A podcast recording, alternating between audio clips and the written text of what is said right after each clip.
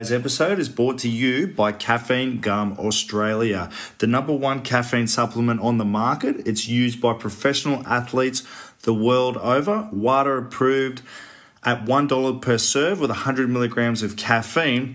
It's easily the, the safest, most convenient, and tastiest caffeine supplement on the market. Check them out at www.caffeinegumaustralia.com. And boom, we're back.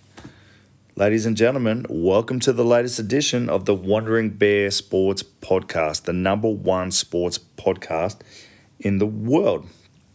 So, what we try and do with the podcast is to give people an insight into the characters involved in elite sport, as well as giving you an insight into what it takes to make it at the elite level.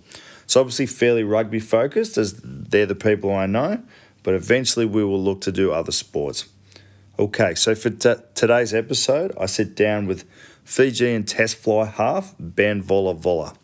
So Ben and I played football together for our club in Sydney, Southern Districts, and he's come a long way since then. He's he's gone on to represent the Waratahs, the Crusaders, the Rebels, and then ultimately making his way to France and the Fijian national side.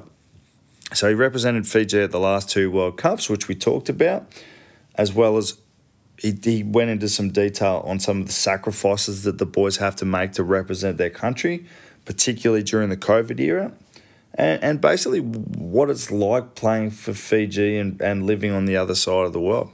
It's a great chat. I really, really enjoyed catching up with him. I hadn't seen him for a few years, and look, uh, I, ha- I certainly enjoyed it, and I hope you do too. So, without further ado, Please enjoy this wide ranging conversation with Ben Vola Vola.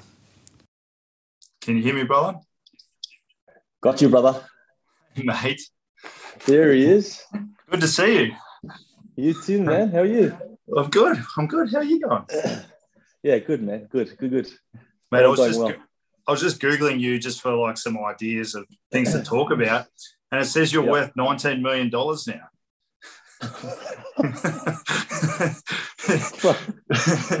I wish, man. I the, wish. The Pro D2 and played for Fiji is pretty lucrative. oh, I don't know why more people don't do it. um, mate, so we're recording now, but just it's just a chat. Just how if oh, you and I were at the pub or whatever, just be how we're chatting now. How, how's life in France, mate? It's good, man. It's really good. I've been um, really be blessed to be a part of good teams and good clubs. Uh, I'm now for this season in Perpignan, which is south of France. It's right next to right next to Spain. So it's a pretty good spot. Always good. Really good spot, man. The weather's really good. Um, you're able to go train, do your work, and then the beach. You're just surrounded by beaches, so it's like really good spot, man. And how's um has COVID affected it?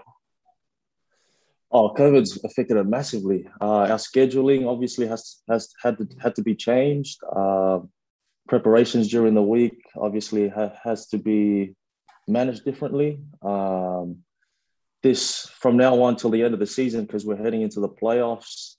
Um, simple things like having to get three COVID tests a week uh, okay. before our, our before our days even start. So obvious obviously that's different. So yeah, a lot of the dynamics have, have had to change. Can you can you go out and about, or are they telling you guys to pretty much stay on lockdown and just sort of uh, get get through to the final and all that sort of stuff? Yeah, we we're able to sort of go out and stuff, but um, for a few months now, um, only essential stuff has has been open. So your supermarkets, your pharmacies, and stuff. So you're able to go out, but you can't go out without masks. Uh, we honestly don't remember when we were able to go out without a mask. Yeah. So and we still have it. We still have curfews and stuff. So yeah. So curfews. So they tell you. So in Perpignan, you got to be home by a certain hour. Is, is that yeah? Right? So yeah. So throughout France, um, our curfew at the moment is uh, is at seven p.m. So okay. everything's closed by seven. Um, everyone's everyone needs to be home by seven. Um, yeah, and I think everything opens up by the next morning. Okay, so that's pretty much seven. That's pretty much crippled the restaurant industry then, by the sounds of things. Yeah, one hundred percent. And I think for the first time in, uh, if I'm not mistaken, since last summer, uh, we're opening up again uh, tomorrow. Okay. But the but then apparently curfews are going to be extended till nine or eleven p.m. Okay, so it's Either one of those, slowly yeah. starting to get back to a bit of normality. Are they having people I at your think- games yet? Sorry. Are they having people at your games yet? nah, so no, no one's been able to come. Um, I think by by next week during the semi-finals, they're allowing a thousand people to attend, Okay. Okay. uh, which is obviously better than nothing. And we would love to have spectators at the games and stuff. But um, yeah, we've played with empty stadiums, uh, and I think yeah, by next week there'll be a thousand people um, able to attend. So what's because Perpignan's a pretty big club. So what's the capacity there? I assume they get pretty good crowds usually. Yeah, I- I'm, I'm like, I'm guessing here, but I think the stadium here in Perpignan, Perpignan could hold maybe fifteen to twenty thousand. Yeah. Okay. So one thousand or no people is quite quite noticeable Yeah. different. Um, what Yeah. about French? Have you have you learned the language yet, or are you one of those guys like Kane Doug who's you know can say merci and, and that's about it? oh, bro, I've, I'm still struggling, but I, I've gotten a lot better. Um, all the rugby terms and stuff I'm able to get around with, and over the years, um, simple things like ordering something on over the phone, Yeah. uh, or even going to a restaurant and being able to communicate and order something for yourself. I've gotten a lot better at, and I'm real comfortable with. Yeah. I think it's just um, the thing that's helped me is, uh, let, let's say we one of the boys has a barbecue, or we go out as a club. Just just sitting around the French boys and trying to communicate with them, Yeah. and they're really good in they're really good in the aspect of um, if you make a mistake, they're like, oh no, you say it like this, Okay. you say it like this. So they're helpful. Um, they're helpful. So that sort of stereotype of the French shitting on people who speak the language the wrong way is not really your experience. Um, bro, that's that's very uh, realistic, actually, especially in especially in Paris, out in the public. Yeah. Uh, if if you if you can't communicate in the right way, they just get they, they just get fed up with you. Yeah, right. Uh, but within the clubs itself, within the rugby clubs, they're real helpful, man. They're they they're, they're empathetic in that way. They'll Yeah. help you. You know, they especially if you try to speak it, they'll they have the time and the and the space to help you. Okay, so probably more because you're mates and all that sort of stuff. What about the the coaches? Do they speak French only, or do they do a bit of English as well? Uh, here in Perpignan, our head coach, who is French, he he speaks um, speaks English really well, so he does both. Whereas Okay, a lot of clubs, a lot of clubs, they just speak French. Yeah. Um, back at racing, they did both as well, but most of it's in French. well, what was it like being at a club like Racing? Because that's one of the big, you know, you kind of being in Australia, you look at Racing Metro and go, "Fuck, that's a big club." Was that a good Yeah, experience? Yeah, it was a massive experience and such such a good experience. I mean, it's by far the fanciest club I've ever been to, and I think you, you can sort of get that vibe if you're watching in from the outside. I mean, you, Yeah. you see the players that are that go through that club, uh, the results that uh, they're able to get because of the players that they have, um, but also something I've got to say about racing is that it's just full of good people. And I think that's why it's successful as well. Like you see clubs that um, buy the best players, but still don't get the results that they're looking for. Yeah. So it's it's testament to the the culture that they have. But I mean, mixing around with um, and playing with guys that I grew up watching, uh, like Joe Rokocoko, one Oh, he was- uh, So he was there. He was there when you were there. yeah, he he that was while I was there. Um, he was yeah he was finishing off. It was one of his last seasons.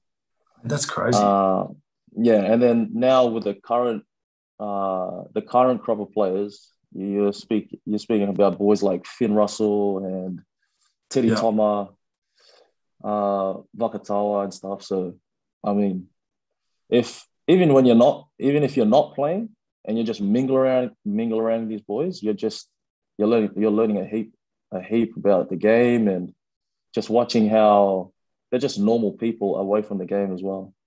Mate, when you said when you said fancy, like it's one of the fanciest clubs you've ever been to, what, what do you mean? Is it like uh, so, uh, behind the scenes? Yeah, so well, I'm uh I'm I'm a real a really simple dude, and you you know this about me. So I like for example, I get to the club, the car's already waiting there, and all the boys because they're sponsored by Toyota. Um, and for me, I was like, oh, so there's a car. They organize your accommodation, and it's so professional. Um, lunch is provided.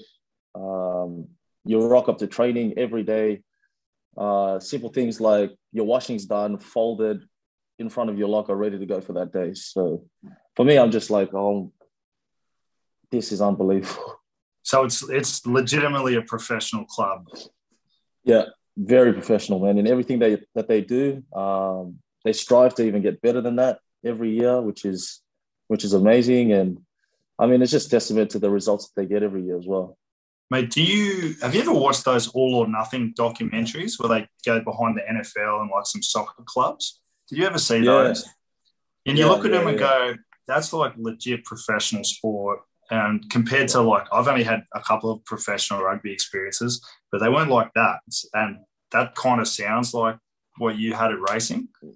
Yeah, 100%. 100%. It's like that, yeah. So let's go back to let's go back to when you left Sydney. How, how, did you end up getting a start in professional rugby? So I was playing at Souths, uh, at Southern Districts, and then uh, I think it would have been the year we made the final that year. Yeah. First grade, we played we played uni, uh, and I got a call um, from Michael Cheika, and he said that he was wanting he had one more spot in the professional uh, in the professional team, and there were three guys that he's been watching um, that he wanted to sort of trial out during the off season. Um, I was able to. I was lucky enough to get get that spot, and then it all started from there. I spent three years with the Tahs, um, and then after the three years in 2015, at, yeah, at the end of 2015, I was in talks with John McKee, who was coaching uh, the Fiji national side at the, at the time um, and also with Tabai Matson, who was at the Crusaders at the time. Okay. Um, and that's yeah, and that that's how it all worked out. And when I first left left Sydney. So, talk about talk about your Tahs experience. What what ended up happening there? Did you did you play many games? Um, I've actually played a I played a few in my rookie year. Yeah. And then um, the the last two years I didn't get, um, I didn't see a minute of Super Rugby, and I mean, although at the time it was it was draining and really disappointing. Um, as a young guy, not really understanding um, why I didn't make the team, but also it was it was a time where I needed to grow as well and needed to hold space for not just myself but my teammates as well. I couldn't be I couldn't be selfish if I wanted the team to to succeed.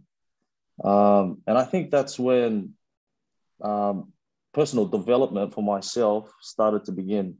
And instead of um, really just having a, a negative attitude and not putting in 100% at training, I was determined to help the boys who were playing um, to become better, but also to be prepped for the games each week.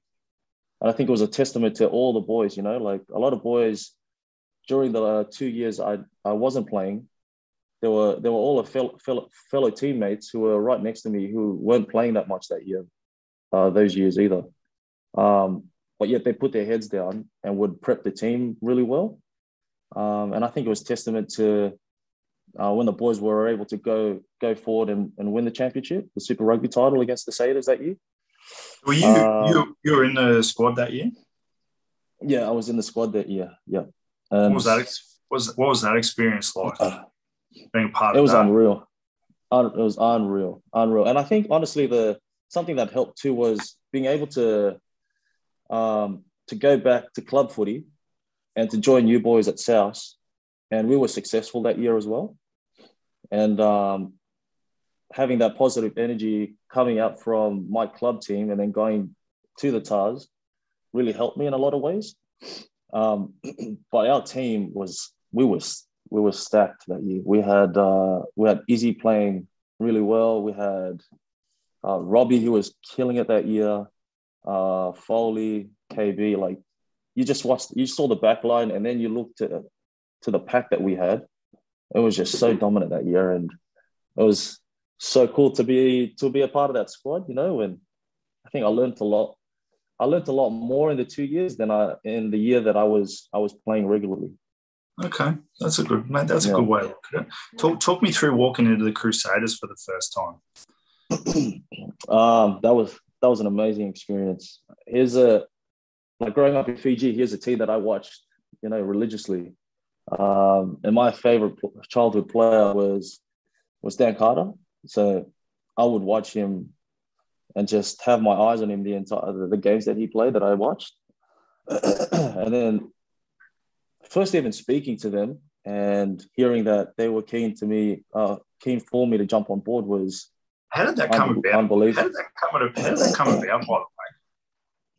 So when I spoke to Tabai Matson, he was saying that they had remembered me from my rookie year, and the last trial match that we played was against the Crusaders um, over in Sydney, and um, they said that they had remembered me from from that trial and just sort of uh, kept their eyes on me over the over the three years. Uh, and then when they had found out that I I was no longer to, I was no longer at the Tahs, they were they came knocking on the door and just wanted to see if I was if I was keen to head over. That's amazing. Was, That's amazing. Unreal, unreal. Right, yeah. right. There's a probably getting an insider's perspective, there's there's a reason they've been one of the most successful rugby teams ever. You know, when you hear stuff like that. What about was DC there when you were there? No, he wasn't there. He had left. but um, Richie McCaw, Kieran Read, all those guys were so still playing. Richie had retired. Yeah. Um, so I was. I, he wasn't there when I was there, but uh, yeah, Kieran was there. Um, obviously, Sammy Whitelock still playing. Uh, was like Toddy was still there. Yeah. yeah. Matt, Cro- yeah, Crotty was there. Yeah, so a lot of the boys were still there. Mate, what what about the the footy difference? can you can you recall like coming from the Tahs program, like your only professional rugby experience, and then noticing any differences with the Crusaders in terms of the rugby side of things? Yeah, I think the biggest thing that that that stuck with me, and I, I don't think I'll ever forget it for as long as I play rugby, is um, they teach us to fail on the field. So, uh, for example, there were there were two scenarios pretty identical that um, that I experienced on the training field, and one of the times it was a it was a it was a 15 on 15 drill. There was a I was on the edge and there was a two on one, and I sort of tried to quickly flick it to the winger, but it it sort of went behind him, roll and rolled out, and then a few minutes later, we, the continu- the drill continued, and almost identical, the identical situation had arose again. But remembering what I just did, I sort of dummied and and went. And after training, coach came up to me, who was uh, Blackadder at the time, and he and, and he saw he was he was just telling me if there's a two on one, if there's an opportunity, I don't, I, I don't, I don't care how you get it to the winger. If you throw it behind your head, between your legs, just as long as you try to get it there, I'm happy with that. And yeah. if you make a mistake, and if the situation arises again, if there's an opportunity, I want you to take it. So with me, the mentality of pushing the boundaries changed. Um, I, I felt like I came from a system where not to take it, not to take too many risks, just to hold the ball and build another phase, and an opportunity will arise then, rather than if the opportunity is there now, take it and do whatever you can to take it. That's, and that's very Australian rugby. The the safe. The next phase, build yeah. the next phase. Yeah, um, and that that that blew my mind. And uh, if you, as you can imagine, um, that just helped me with my confidence and internally was just like there's an opportunity, I can just take it and do what I need to do. Um, as long as it's, as long as it's the right way, I know the coach is going to back me, rather than being afraid that my head might be might be torn apart because I've tried to flick pass and it's it's, it's gone wrong. You know, like yeah. So that my my mentality had changed straight away, and that was that was that was awesome for me. How many how many years were you there? I was there. I was just I was there just the one year. Okay, mate. I, I reckon yeah. um, just even that mind that simple mindset thing says a lot about the differences between Australian and New Zealand rugby. I, I think it's slowly shifting, but that that really does explain a lot, doesn't it? Yeah, yeah, yeah. I, think you see you see it in the way the New Zealand teams play. Um, you wonder why they play with so much flair. Why um, number one to number twenty three are all so skillful, and they try things on the footy field under the pressure because they they probably know that their coaches back them to do it. Yeah. Um, so yeah, I will I will never forget that I've been taught to even if, even if it was just the one year that I was taught to fail and just continue to push the boundaries. And the longer you continue to push the boundaries, they will start coming off, you know, and um, good things will start happening on the footy field. Mate, I've I've um, I'm trying to get Mikey Alaalatoa on the podcast. Um, the oh, great yeah. man. And I was, you know, I was talking to Kieran Read about this, and you know, Mikey got uh, let go by the Tahs and then has gone to New Zealand, ended up at the Crusaders, and is, you know, I think I've said it three or four times now, but is one of the very best props in the world. And oh, yeah. man, I just love to know what happens in the doors there. That I mean, uh, even like a Nemani Nadolo, um, a Pete Samu, oh, yeah. You know, they've gone over there and become world class players, and they've kind of rejected here in a sense. Um, yeah, yeah. So how did the Fijian stuff come about? Um, so it's the the same, the exact same time the whole Crusaders thing was happening. Uh, John John McKee was watching me uh, play for play for South. was he? And he, yeah, he was. He, he, came to our games most mostly for the Eastwood games, and oh, yeah. Uh, yeah, and he kept he kept in contact with me and um, sort of just shared with me his interest with getting me to to join the squad, um, what my desires were in regard to uh, the international game, and yeah, just thankfully they had also conversed with the Crusaders because obviously when you go to New Zealand, they try their best to to um, to build their boys to play for play for New Zealand.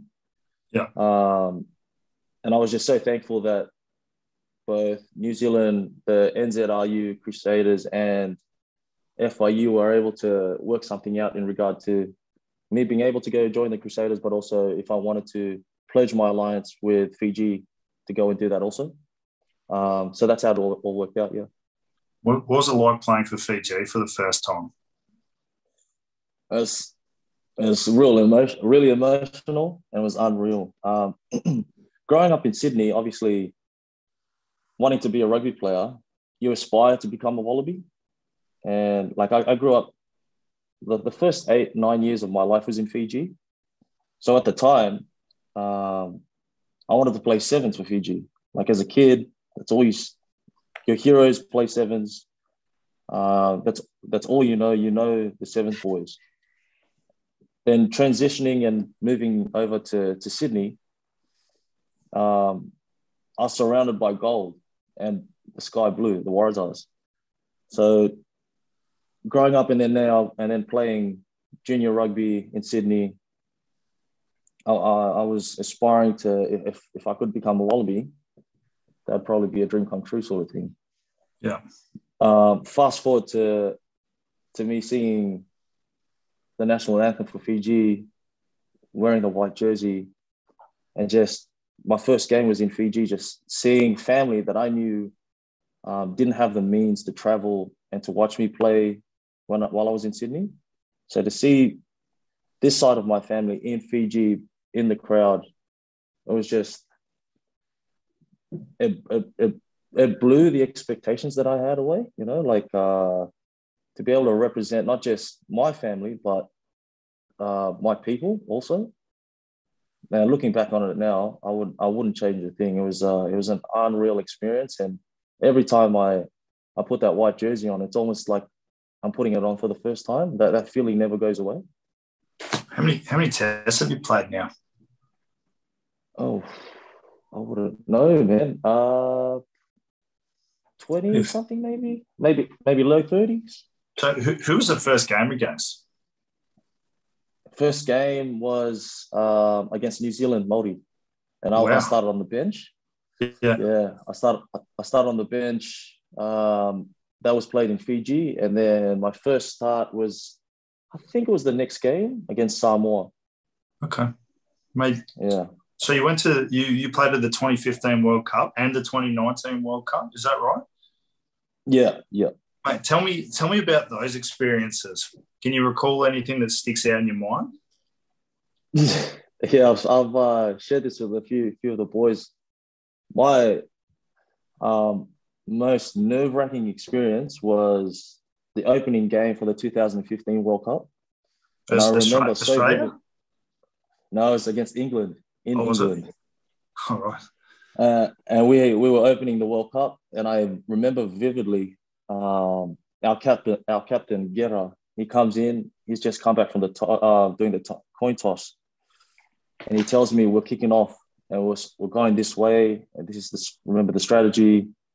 I'm sort of nodding my head, and that moment, my heart just dropped, man.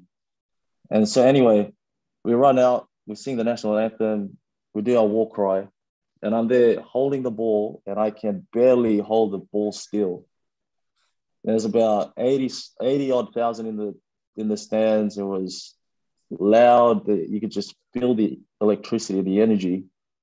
It was unreal. But that experience, um, like I shared with you before, going from not playing top club rugby with Tahs, and then representing Fiji in the World Cup, that that World Cup made me fall in love with the game again. Like that whole experience was unreal. Then you fast forward to Japan, and that was just another nothing another massive experience. I've, I've seen that you've spoken with some of the boys over in Japan, and I I wouldn't I wouldn't be surprised if they're loving it there because I loved it there. It was the culture's unbelievable. The people are great. I love Japanese food. It's just unreal. I think uh, I think COVID's messed it up a little bit. But what about Josh? Told me cousin Josh. Shout out to the great man who I love. Yeah. Um, was it like playing against Australia? I got to ask you.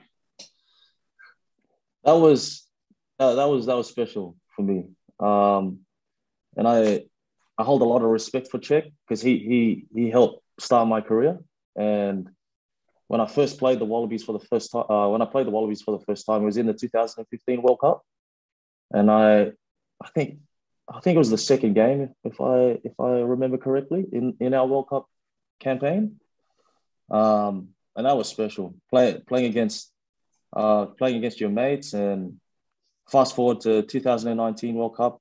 Now some of my best mates are in there. Um, it's always a great experience because it's like I'm representing home, but playing against my home country as well. Yeah. Um, and that's evident with when I look over to the other side, who are who are in those gold jerseys? Boys I've grown up with. You knew a lot of them. I used to play against with. Yeah. So that whole experience is um, is special whenever I get to get to play against the Wallabies, and um, always look forward to to playing in that game. And I, I follow a few of the Fijian boys on Instagram, and it looks like whenever the boys come together, it's such a special um, experience, for, for lack of a better word. Like it, it means a yeah. lot to, for the boys to play for Fiji. What about what about some of the sacrifices that that guys have to make? I mean, obviously, you know, Fiji is a small country. It's you're probably not going to get the same salary to play for Fiji as you would to play for England. Um, but it seems like a lot of guys still do it. Do, is there sacrifices that people make to play for Fiji? Yeah, massively, massively, especially boys who choose to play here in the um, in the northern hemisphere. Yeah. um, you're you're, t- you're taking boys away from what they're used to in regard to seeing their families every day. Um, and then now you lay on top of that the whole COVID situation. Boys here uh, will have to go from seeing their families one, two, three years at a time before they're able to go home because of um, the scheduling over here, linking that up with uh, the internet international scheduling, and then be, then being eligible to play within um, those tournaments. Uh, it's a yeah, it's a massive sacrifice. You, you can only you can only imagine uh, guys who who, li- who lived within small villages within Fiji, all of a sudden being taken out of that into a whole new situation, a culture that doesn't speak the, the language that they speak, or even the second chosen language, which is English, uh, that they're comfortable with, and having to adapt with that. Um, yeah, there's there's ma- massive sacrifices that the boys have have to have to make, and and I think when, whenever you see us come back come together, um, they they can just be themselves again. Like here are boys who are separated around Europe, even down in New Zealand and in Australia, and all of a sudden you put us together, and it's home away from home. Yeah. Like you're speaking, you're, you're, you're speaking your natural tongue. Um, your, your, your, the jokes that you're throwing around, uh, um, like everyone sort of knows and, and can relate to. Uh, so and then I think you see it on the field when we play together. You just we can just freely express ourselves in a way that I think uh, may may make that could be different within our separate clubs. Um, in your, yeah, it's really hard. In your opinion, why are there so many good rugby players that come from Fiji? Uh, I think I, think it's the most natural thing that we know uh, we know to do, you know, and I think it's the one avenue, and you, you could testify to this. Naturally, Fijian boys are, are predominantly shy. We're introverted, and uh, we keep to ourselves. But rugby is the one avenue where we can express ourselves express ourselves freely without any judgment, and I think that is that empowers the boys and the girls so much. And it's for the for the for the entire time we hold the rugby ball or we're playing the game, we're not thinking about what others might think. We're just expressing and doing what we what we feel naturally. Yeah, I think that's why. Okay, but that, that's a good reason because everywhere you go in the world, there's always Fijian rugby players who are awesome, and often they yeah. play on the wing. So that was my next question: Why are there so many wingers that are Fijian? I mean, even Josh thinks he's a winger. I think it's because of the sevens, the sevens game, and the yeah. influence that that holds back home. You know, uh, you come back from school. I mean, you wake up, you go to school, you're playing, you're either playing touch or you're playing sevens. You come back from school and you're playing touch footy on the road or on some grass patch that you can find that uh, you can find at home. So uh, you would have seen videos even in during the cyclones or after the cyclones that Fiji experienced, you see kids and people within their villages playing in the mud and they're playing sevens or playing touch. And I think they just that that develops a, a skill set where you just get the ball and you run. And I think in my personal opinion, our boys make great wingers because they just have to get the ball and they run. You know, that they, they don't have to make they don't have to make too many decisions. They can just express themselves freely like they do at home. I mean, it must be nice for you when you're playing to look outside you and see Nemani Nadolo on the wing. oh, mate. Not I'm glad he's not on uh, your team. oh, glad he's not on not the opposition. not just him either. It's just the whole backline. There are times, honestly, at training where I just we'll do a unit session and I just sort of tilt my head to the side and really take in who's there. yeah, and it is unreal. Like the amount of talent that uh that, that is within our within our squad. Mate, what about? I, was, I meant to ask you this. What about like preparation for a World Cup? So a lot of countries yeah. will get a big training block, obviously, because most Aussie players are based in like Australia, same in New Zealand. What did what did you what did you guys do for the two World Cups that you were involved in? For the World Cup years, our preparations, um, our, our, our preparations good. Uh, we have um, a similar block to every other uh, national side. I think I think it may be two months worth of prep, worth of games as well. And okay, so you're, uh, you're together for a long period of time. It's not just two weeks before the World Cup. You're thrown together, do a bit of training. No, so it's no, serious, no, no. serious prep. Everyone's together for the whole time. Yeah, but what I, what I will say that that that that that sort of prep is not is not consistent yearly. So yeah. it, it would probably only happen in a World Cup year. I think the advantages that um, Tier One nations have is that they would have these camps, these their preparations would be consistent in that way. Uh, yeah. Uh, where they would have these t- these these time periods where a lot of, if not all of their players are playing within the national competition, and therefore they can hold camps um, when when they would like. Yeah, and their sense. players and their players have um, they have the time because of the way the scheduling um, is programmed to make those camps. That makes sense. And obviously, um, and obviously, obviously, you you stack that over a few years. By the time you get to the World Cup, you you you're well on the way. Yeah, and you've done a huge body of work as opposed to someone that's only really trained on your own and thrown together for three months. It makes yeah, yeah. completely makes sense. Um, how how are the European clubs when it comes to releasing guys for national duty? First, I can only speak from my um, from my own experience, and like I said at the start, I've been really blessed with with great clubs, and they they hold space for um, my my national duties with Fiji. Uh, so they leading into the national series, where for us it'd be in November and June, July. As that time period um, draws closer, the coaches would would obviously come and speak to us, ask us how we're doing, uh, and from there, organize a time frame where uh, the period of time I'll be away, and then the time I need to return to begin training again uh, with the club. So okay. I, I, really haven't, I really haven't had, um, yeah, any dramas regarding that. I've, but obviously there's stories that that roam around regarding issues with that, and that's that's really unfortunate. Mate, I mean, you can only go off what you've experienced yourself. Well, what about yeah.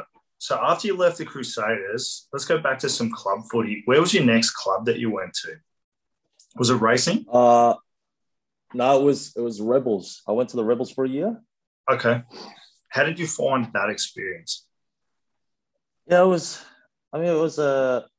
It was be a honest, challenging be honest, Benny. it was a, it was a it was a challenging experience because uh, we weren't doing very well that year, and I yep. mean, um, in any team that you're not doing well in is a challenging is a challenging challenging experience. Um, and I mean, the whole style of play that play that I had really enjoyed over in Christchurch had then changed again coming back to to Australia, yeah. playing in Melbourne. So it was, and it was during the time where the the association were were sort of iffing, iffing and ahhing in regard to who are going to release. Is it going to be the Force or is it going to be the Rebels? It was during that. Oh, year. okay. That, so that would have piled a whole heap of bullshit on top of that as so, well. Yeah. Yeah. So the it just we didn't want it to, but it did have a little bit of an influence in regard to the effect it had on the club. Yeah. Um, but the boy, the boys within the club at the time, they were awesome. Just how the the leadership had taken care of the, the whole situation, how they allowed us to focus on our rugby. Um, it was it was a really challenging time, really really challenging time. Yeah, I talked to a few guys through that period who are kind of you know, not that they lost rugby, rugby lost them after that, but they started to think about it in a different way, if that makes sense. What, yeah. what about from, what about from there? So you did you go immediately to France after there? So after that year, I had spoken to my I had uh, spoken to my management team, and I wanted to go back to New Zealand because I wanted to, you know, enjoy it again because I felt like I had a really challenging year. Um, so then I, I went and played in the Mitre 10 Cup for North Harbour. Okay.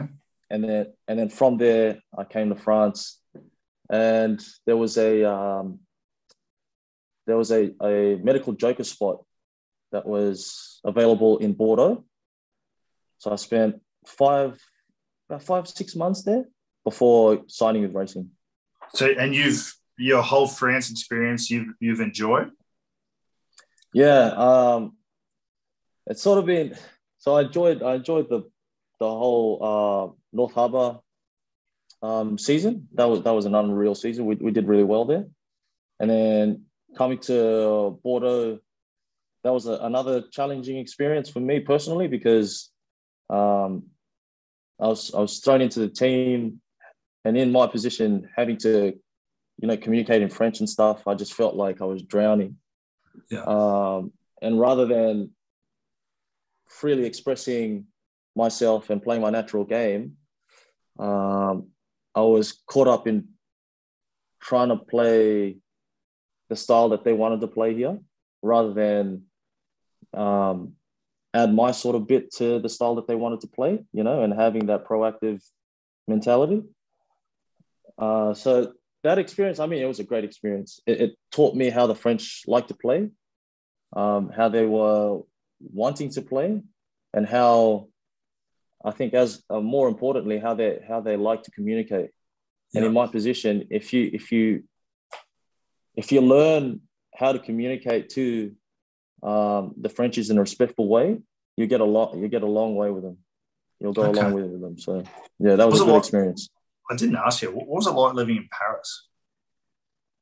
Yeah, it was, uh, it's living in Paris is is an experience for itself. It's it's I mean it's a quick lifestyle like like Sydney is, um, but it's just a such it's such a cool city. It's so cool. Um, before, obviously before this whole pandemic, you see like people are sitting outside in the restaurants. It's if it's a good day, even a winter's day, it could be 11 degrees in the morning and people are sipping on their coffees or their white wines and just enjoying life, you know, like in the in the morning. Friends, in the morning, it's yeah, you're talking like 11 o'clock in the morning.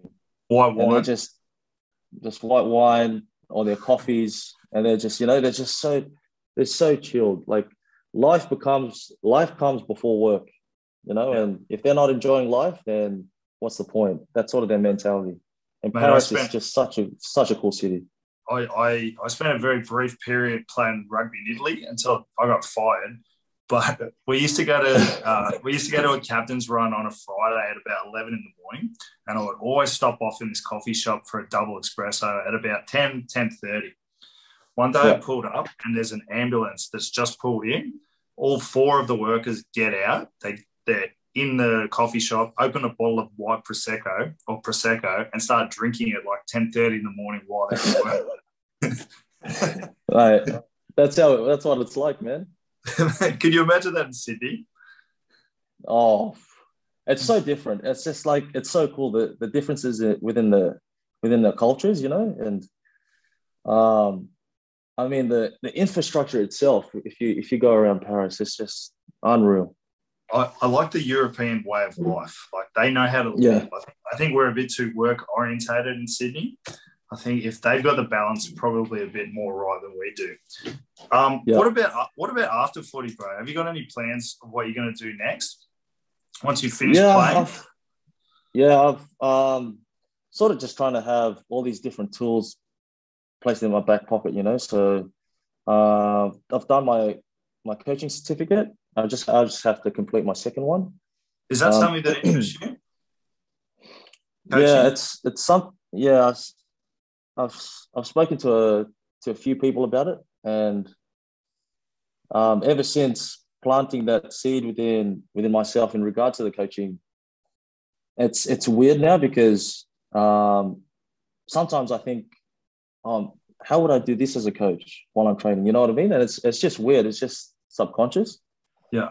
Uh, so, but I, I'm also trying to like not de- note down the positives and the negatives. You know, like uh, I'm also a guy that wants to have a family, spend a lot of time with them. You know, and uh, from my own experiences as a player, looking in um, within my coaches, coaching takes a lot of time. And I mean, Absolutely. if you do really, if you do really well, um, you're you're needed to travel as well, which takes more time away. Um, so, I mean, I guess that's a negative if you're wanting to have a family and build a family in the home. I guess. Um, yeah, I have. I have that. I have also. Um, I, I, have also wanted to do um, personal training as well, so I've got my certificates in that, and done um, business courses here and there. Yeah. So, just really trying to, I guess, open a couple of doors, see if I'd like them while I'm playing, you know, and so that by the time that I'm finished, I will know, and I, I will know, I will know for sure, and that that tra- transition will be be smooth. Do you think you'll you'll stay over in Europe for a bit, just enjoy Tramage or whatever it's called? Yeah, I'm not. That's a that's a that's another good um that's another good reason to stay. I mean, a lot of players do it. Yeah. Um, but long term, I mean, my my club my club contract ends by the time the World Cup um, re- returns in 2023. Okay. Um, so long term, I'm just thinking about 223 World Cup, and from there, I'll have to obviously jot down new uh, new goals and what I would want to do. Stay in France, maybe go elsewhere, uh, so on and so forth. But for right now, it's after this season, really, hopefully, helping this team get promoted to the top 14. Um, and then returning back to racing next season for an, another two years into the World Cup. So, so you're so sorry. So you're back at racing Metro next year. Next year, yeah, yeah. Okay, so this is so you got one year at Perpignan, and then you're back to racing until the World Cup. Yeah, yeah. Okay, cool, cool, mate. Yeah. Uh, how good would winning a World Cup be for Fiji?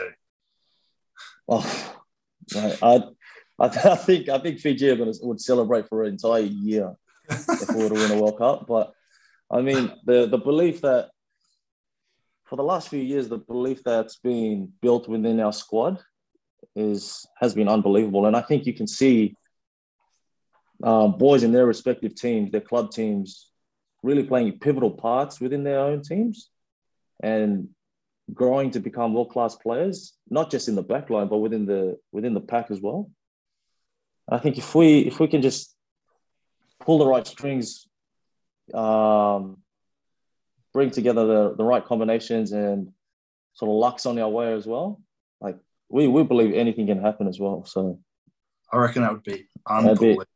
It would be unreal. It would be unreal. um, I would. I actually um, I was at the Hong Kong Sevens in 2015 when Fiji won the tournament. It was the first time in a while, and the place was insane. And I could only imagine how much more insane that would be after like yeah. a World Cup Sevens or the Olympic gold medal or, or something like that.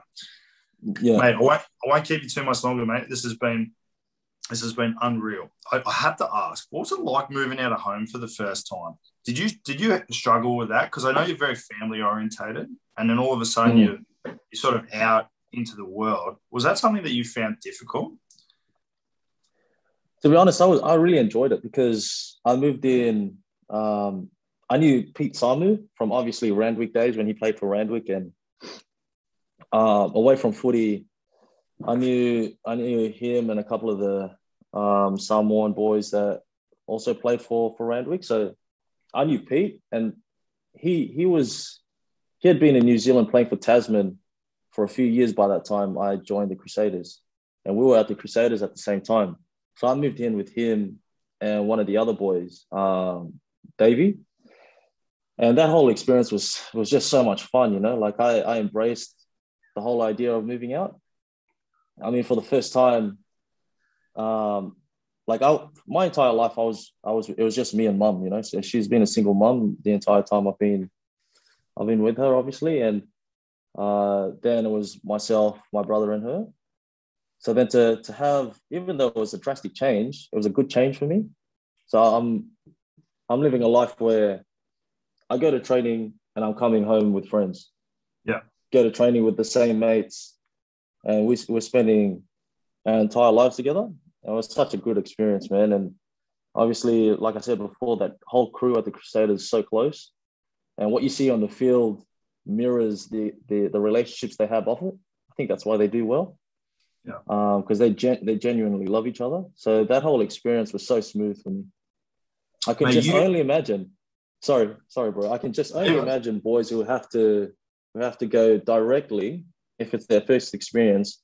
And a lot of the Fijian boys are like this going straight from their homes over here to the northern hemisphere. So like you're literally going to the other side of the world, and that's your first experience of moving away from home. That that would be that would be really tough, I reckon. Particularly if it was in like a lower level French club that didn't really look after guys, and you know, not like a racing who turn up and do your washing. you know, uh, exactly. there's actually yeah. there's a, there was like a TV movie that they made about this Fijian kid that went to played like pro, not pro two, like Fed two or something like that. You know, sending all, right. all his money home. It looked pretty tough. Um, mate, a couple more questions and I'll leave you alone, mate. This has been awesome. Yeah. You, you've you've always had such a positive attitude.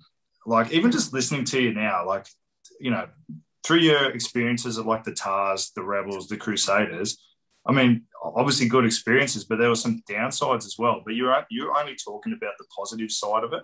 Have you always had that, or is that something that you've sort of worked on as you've gotten older? Um, quite a deep, quite a deep question. yeah, no, no, it's good. Um, no, it was. It's honestly, um, it's, it's honestly because of my family, and a lot of a lot of a lot had to do with it. A lot had to do with the way my um, my mum raised me and our faith as well, which got me through it. Um, she she's the sort of she, she's a woman that has experienced a lot within her life, respectively, and um, through her, her experiences, I, I think she was able to raise two boys uh, the best that she could because of the past that she had. And I think I'm so thankful for that. And I didn't really understand that until obviously I grew up and sort of understood that later. Um, and despite her her downfalls or her challenges, she was able to still come through for for the two of us. And I think she shared that with myself and and Milan. Yeah. And I mean the challenges that I faced personally, um, um, minuscule compared to the challenges that she faced as, as a young woman going, getting into adulthood. Um, so yeah, I think that's been implanted within me ever since I grew up. And obviously, there were times where I wasn't all positive, you know, and um, there were there were dark times in certain points in my life, but uh, that, that, that that'd be credit to the way my mom brought us up and the way our family brought us up. Mate, that's awesome. That's awesome. One, yeah. one more question, my friend.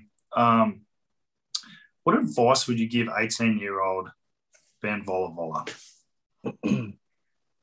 if any? Um, just just to be yourself. You know, don't don't try to mimic or be anyone else. Believe that you have what it takes, um, and that your hard work will pay off.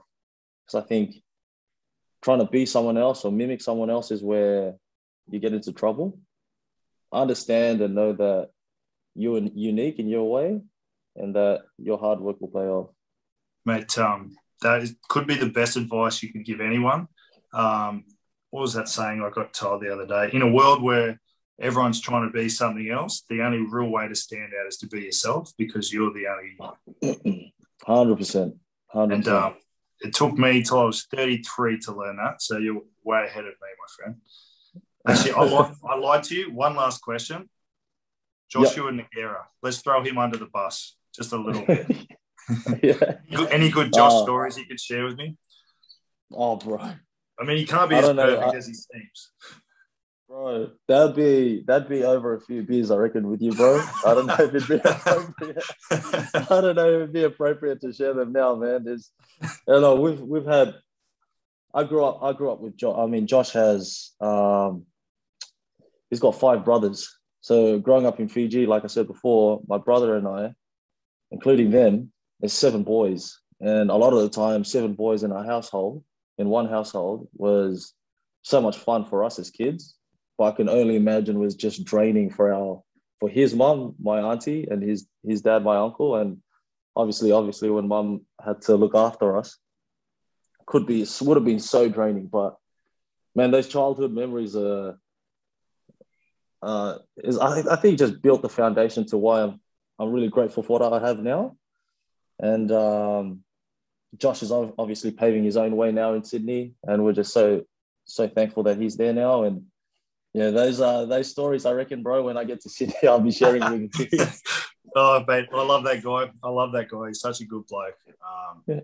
Honestly, he's helped me out of some some stuff lately, and uh, you know, I don't have a bad word to say about him, but I was hoping that you would. no, he's a good he's a good he's a good man. He's a good man, but he's uh, he's had some faults.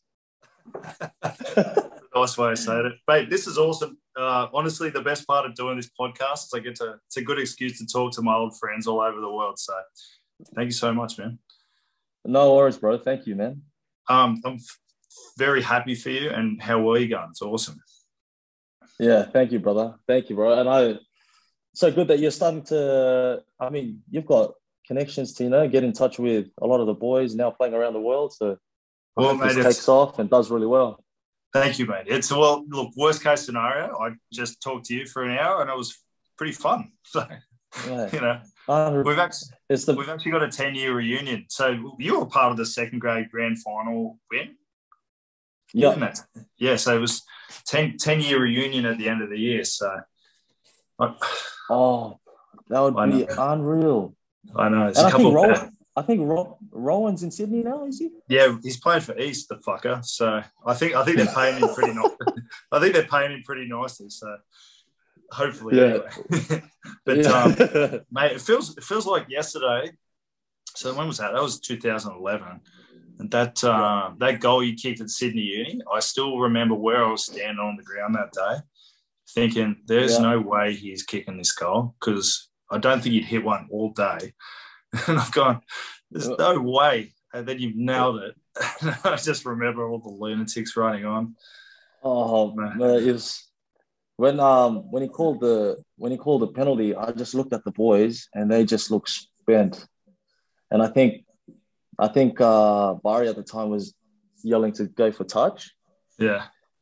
And I was just like, man, I don't know because the boys are so I just sort of pointed to the goalpost, knowing that I had never kicked that far before. oh yeah, but when it went over, man, the the feeling to beat Sydney Uni for the first time at Sydney Uni and just the occasion and everything was unreal. And I remember exactly where I was standing. I was on the other side of the field at the old ground, and I was I'd played 80 minutes, which is very rare for me. And I've looked and I'm going, there is there is no way in fuck he's kicking this. There's no way. And then when, when you kicked it and everyone ran over to you, I just stood there because I had nothing left. I just stood there and soaked it all in. And you know, Yeah. I, I know you've got a lot of good memories in your rugby career, but that is up there for me, mate. That was as good as anything I've had in rugby. Like Yeah, it's still it's still one of my most cherished um, rugby memories. Just like the occasion, um, going into that going into that semi final as well. I don't think anyone backed back backed our club to get get into the get into the final. You know, because we're playing Sydney Uni at Sydney Uni. It's the semi final game. There'd been in nine or 10 pre nine, 10, 10, nine or 10, 10 grand finals in a row or something before that. So the the way it happened and just the crew that we had at the time was just unreal.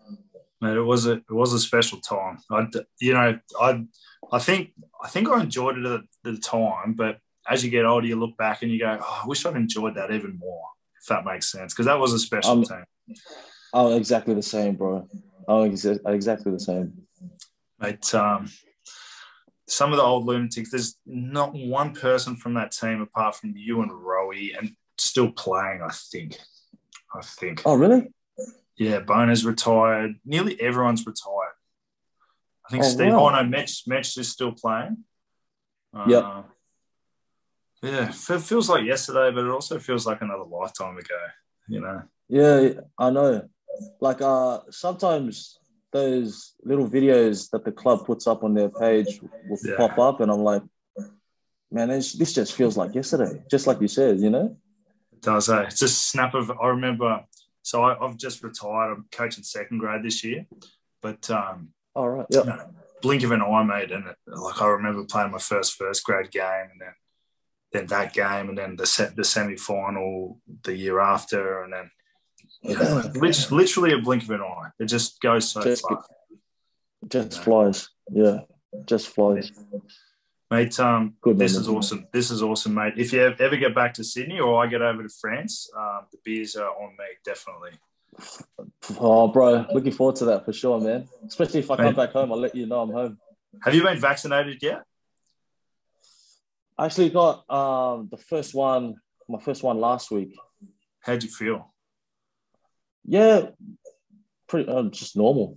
Okay. Didn't feel any, any any symptoms at all. It was good. I've heard just as many people say they felt good as they felt shit after. So yeah, yeah. I've heard, I've heard so many stories where they've they've felt like they've had COVID after the vaccination and some weird really? stories. Yeah. Really? As well. Yeah, just like feeling weak and feverish. Um, but all the ones that the players are having, apparently, um, the ones that we're having are really good. I don't know the differences exactly, but apparently the yeah. ones that we're having, no one's experiencing anything. Okay, so you just don't do what you got to do, I guess, till the world goes back to normal, man. Um, yeah. I'll let you go, brother. Great, great to talk, mate. This was awesome. Yeah, thank you, brother. It was awesome to see you. Awesome to you chat, too, man. We'll All the best, soon. brother. Thank you, yeah. mate. You too. See you, bro. Catch you, bro. Bye. Bye.